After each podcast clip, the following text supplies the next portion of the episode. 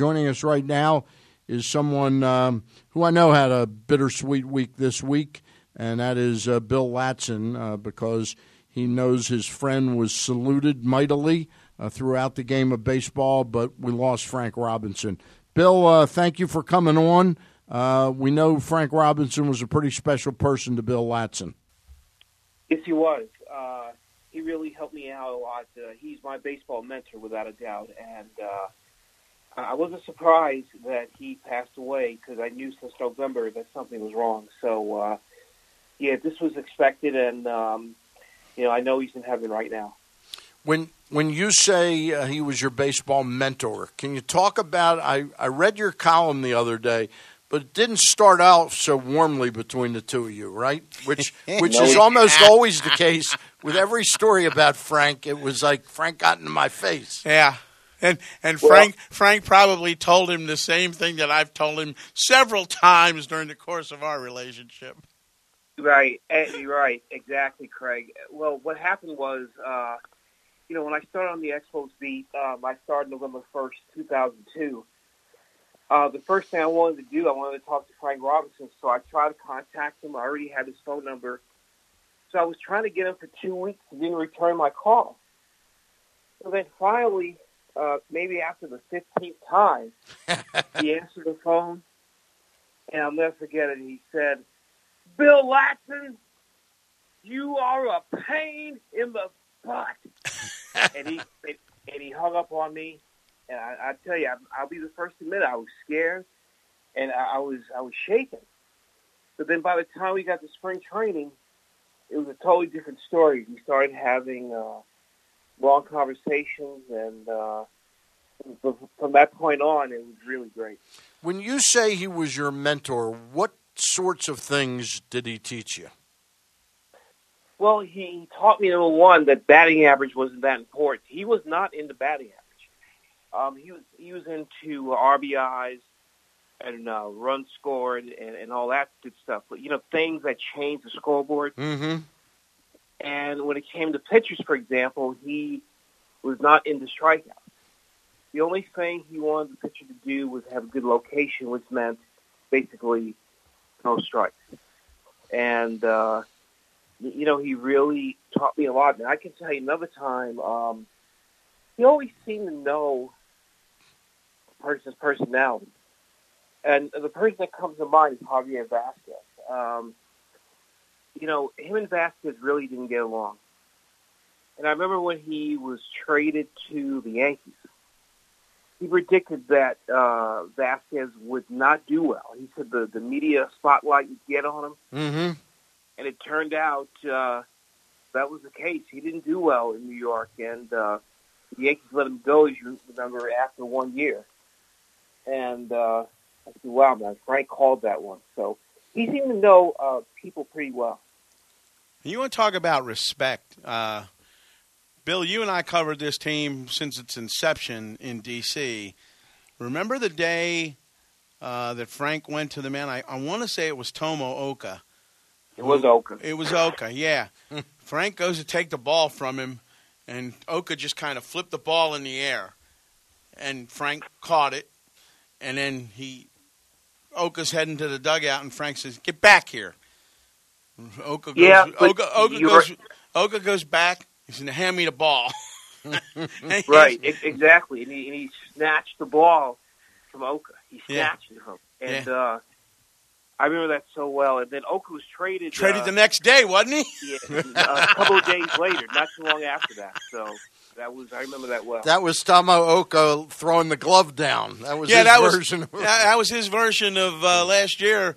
Uh, throwing throwing the glove Shawn down. Kelley. John Kelley, yeah, he throws yeah. the glove down. He's gone in, in in the blowout game, I guess, and he was asked to come in and finish out the ninth inning, and he gave up a three run homer, and he just slammed the glove down, and that was it. The next day, he was traded. right, correct, correct. I remember that. We're talking with Bill Ladson of MLB.com.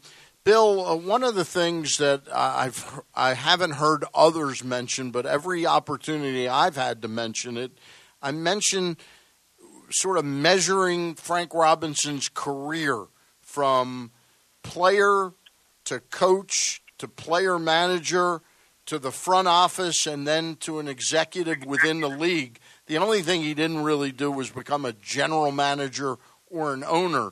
But when you look at, at the width and breadth of his career, there are very few people, it's a very rarefied list of people that accomplished what he did in the game.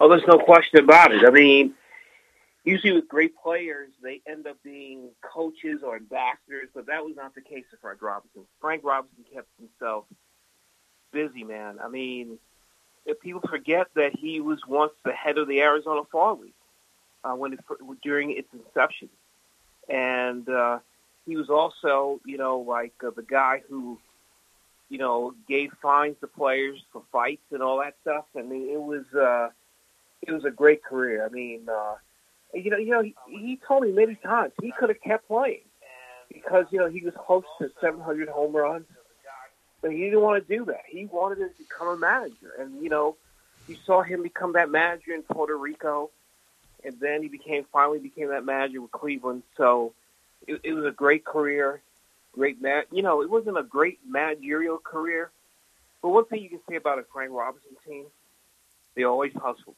and uh, you know, they they never gave up. So uh, that's the one thing I, I loved about Frank Robinson. Yeah, we just had Eddie Epstein on, uh, who used to work for the Orioles in 88, 89, 90. His last job, uh, he was uh, a director of statistics, Stan, right? That was the director of research, and, research statistics. and He was the first guy hired by a major league team that really worked in that area. In that area, and you know, he helped Frank out quite a bit. But I got to tell you, that whole stretch when Frank was the manager of the Orioles so uh, I, t- I told Stan the story earlier. I said, you know, they fired Cal Senior after six games, and along about the uh, during the 0 21 start to that year, about the 15th game, Frank just looked at all of us after losing about 10 straight, and he goes, "Gee." Cal Senior got canned after six games. I wonder how long they're going to keep me. so wow. he he winds up he winds up going through the 107 loss season, and then next year, of course, the why not year where they take the Blue Jays all the way down the wire for the American League East title. And then, you know, in 90, the club regresses, and in 91, I'm on the warning track right outside the Orioles dugout at Memorial Stadium, and Rick Vaughn at that time was the assistant PR director to Bob Brown. Right. And Frank was over by the batting cage, and Rick comes to the top step of the dugout and says, Hey, Frank, they want to see you and and Frank comes walking by me, and as he comes by me, he looks down, smiles, and gives me the throat slash symbol, like he knows he knows this is it. I heard I heard, I heard a great story last night. Mel Anton told this story on. Uh, he told it off the air, and there's no reason he couldn't have told it. But Rick Vaughn, apparently this, and this wasn't during the bad year, but uh-huh. but Rick Vaughn had a piece the Sun did about him Mm-hmm. And Rosenthal came in and says, Frank, when Rick Vaughn gets here, why don't you tell him how pissed off you are that he's out getting publicity for himself, right? When when his job is to get publicity for the team and the players, uh-huh. and they did, and and he Frank lit into him in front of Mel, Ken Rosenthal, Justice, like three yeah, or four right, guys, right. and he goes, your job is to is not to be getting publicity for yourself. And he said Rick was like, well, they they asked me to. He goes, well, damn it. You, you're supposed to get publicity for us, and he said he said he said Rick Vaughn like took took the bite and was like took, took the hook. Yeah, he took the hook. we're talking with Bill, wow. we're talking with Bill Ladson. Some of the funny stories about uh, Frank Robinson. Um, um, and Craig, the one, the one, the one, uh, we we referenced this story earlier, uh, the Matt LeCroy story in 06 against the Astros. Uh, when right. you, I, and I said to Stan, I said, Bill walks in the interview room and he looks at Frank. He says, Frank, you look like you just lost your best friend.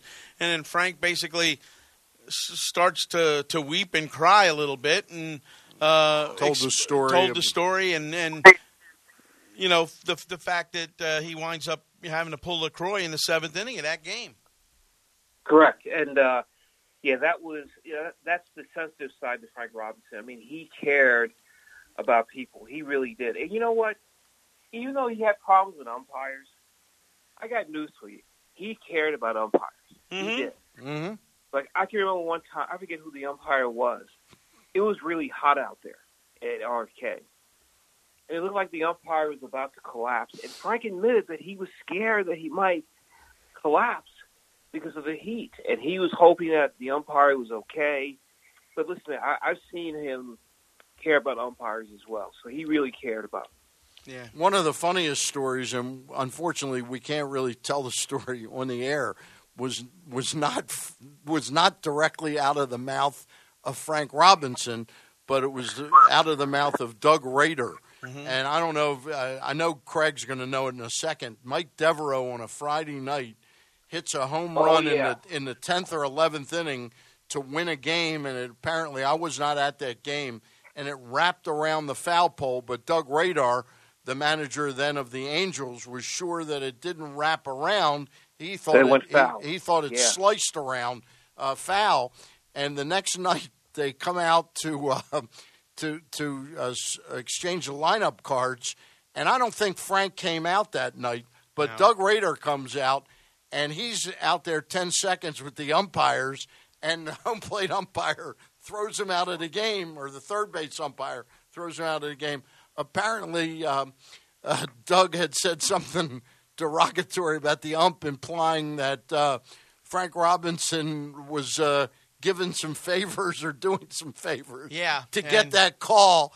And it is one of the funniest um, off-color comments uh, I've ever heard. I mean, when and- we and tell Bill, when we, told you that story before. when we tell that story, we are on the floor laughing. Yeah, and, and but the bottom line to it was, eh, I've never seen really. I never. Well, you know what? I think Earl probably got tossed before a game uh, at one point in time, but I, I know it's the first time I'd ever seen it in person where. Doug Rader just came out. He handed the lineup card to the umpire, and the umpire looked at the lineup card because something was written on the umpire's lineup card. Oh, that's right. It was written. It on- was written, and as soon as the umpire read it, he tossed Rader out of the game. It was great. That was great. Wow. That was great.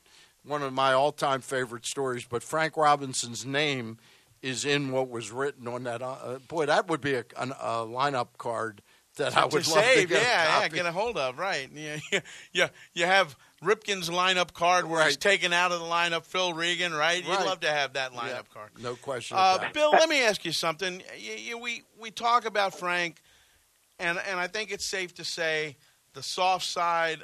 A, a lot of people. uh, I'm sorry. I didn't say anything. I think okay. he's picking up like walkie-talkies on his Yeah. phone or something like that. Anyway, uh, the, the when you think about Frank and you think about the legacy, there's I, I feel kind of fortunate because as Stan said a while ago, you gotta got to see the side of Frank that not a lot of people really know about, and that's the soft side. And when whether you're talking about charity work in the community, what he does for certain organizations, and just basically the way he treats people once he gets to know you, uh, I think that's something that just can't be understated. He, he- you really don't get a chance to see that if you didn't get to know Frank Robinson. I think it's safe to say, uh, in my case anyway, that Frank Robinson took care of me. And, uh, you know, whenever I needed a, a, to call him on the phone, he was always there. I mean, like, uh, for example, if I needed to talk to him early, I to get him early in the morning because, you know, he lived in Los Angeles. And I had to get him like uh, 7 in the morning because he, he was going to the golf course early. So, he he was always around, and uh, uh, you know I have nothing but great things to say about Frank Robinson. Now, did we have disagreements? There's no question about it, and that's the one thing I'm, I'm proud of is that I never went behind Frank's back. I always told him how I felt. He never had to hear. He never had to hear it from anybody else but me. So um, Well, that's a less, uh, that's a life lesson that he taught you, I'm sure. You that's know, correct. To, to you do know, it I- the, to do it the right way. Yeah. that's correct, and uh, it, it was fun. It was fun to deal with him. Before we let you go, we'd be remiss with spring training opening in the next four or five days in most cities um down in Florida and Arizona, uh, where spring trainings are held. Uh, Machado and Harper, what's the latest you're hearing? How serious is San Francisco's interest in Harper, and how serious are the Yankees still interested in Machado? You know what? I'll be honest with you. I think uh, regarding uh, Machado, Um, you know, I went to the Thurman Munson dinner recently, and, and uh, Aaron Boone said they're sticking with the players that they have. Okay. Um, do do I agree with that? I mean, yeah, because uh, I mean, you know, I mean, they pretty much said they're not going to spend the money. And regarding uh, Harper, I don't know. I, I just don't. Uh, you know, I, I think that San Francisco is going to be a viable option. I mean, Buster Posey has already said sign Harper. So um, I mean, that could be a good fit. But then again, um, you know, the ballpark is not fit for home run hitters. So we'll, we'll see. All right. Uh, we we really greatly appreciate your coming on and talking about your friend and the man you covered for a long time, Frank Robinson, Bill.